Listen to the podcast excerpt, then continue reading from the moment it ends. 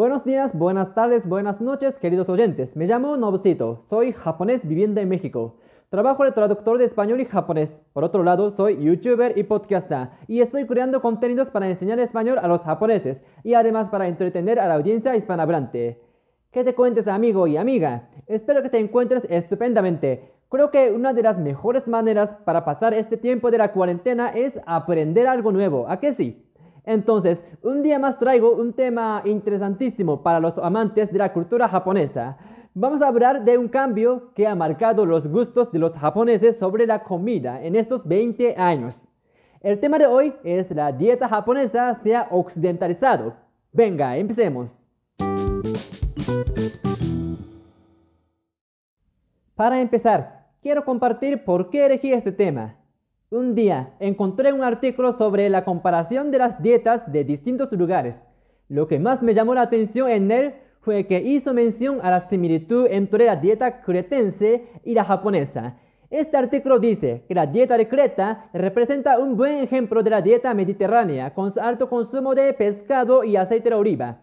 Según la prueba que un doctor estadounidense llevó a cabo, la dieta cretense presentó el bajo índice del colesterol y enfermedades asociadas, entre otros países, Finlandia, Italia, Japón y Estados Unidos.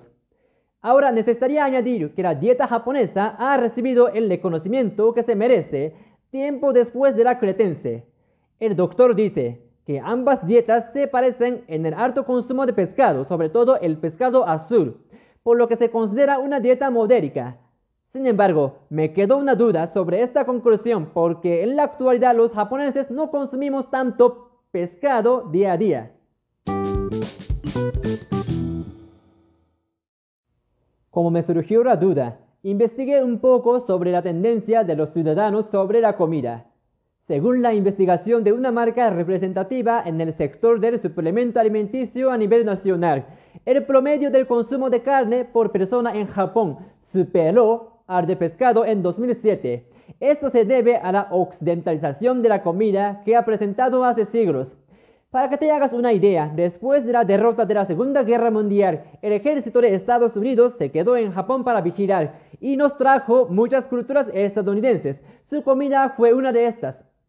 Desde entonces, la dieta estadounidense, la cual incluye el pan, la carne, las patatas fritas y etc., se ha ido expandiendo en Japón. Por fin, llegó a ser más popular que la dieta tradicional.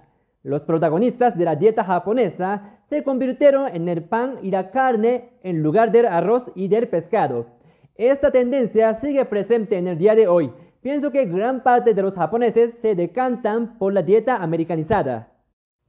Además, los cambios sobre la forma de vivir deben ser una causa raíz de esto.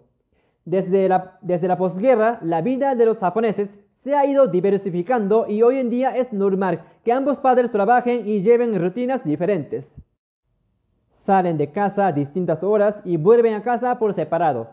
Ahora no hay tanto tiempo para convivir en familia como antes. Sería complicado cocinar con mucho tiempo. La vida actual se ha acelerado y nos ha, perdido, nos ha pedido que nos nutramos rápidamente. En general, en general, la comida tradicional de Japón requiere tiempo y esfuerzo. Por lo tanto, la gente prefiere otra opción. Como te darás cuenta, optaron por la comida occidental, ya que es muy rápida y saciable. Incluso, el número de los japoneses que viven solos ha incrementado notablemente y es cada vez más difícil que tengan una familia grande por cuestión económica. Estas personas no preparan comida tan cuidadosamente, a menos que sean aficionados a la cocina. Para ellos, la comida rápida es una solución perfecta.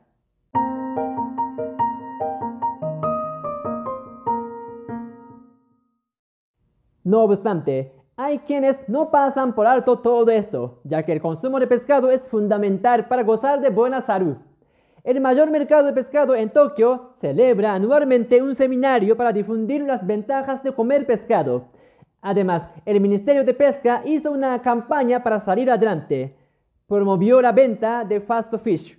Eso significa que les recomendó a los productores que vendieran pescado de su estado para los consumidores. O sea, tomaron la medida para facilitar la cocina con pescado. ¿Tú piensas que el pescado volverá a ser el protagonista en la mesa de los japoneses? Cuéntamelo. Bueno, esto sería todo. Voy a dejar este episodio aquí. Espero que les sea útil y hayan disfrutado. Recuerda que comparto algo interesante sobre la cultura japonesa en varias plataformas como YouTube y Twitter.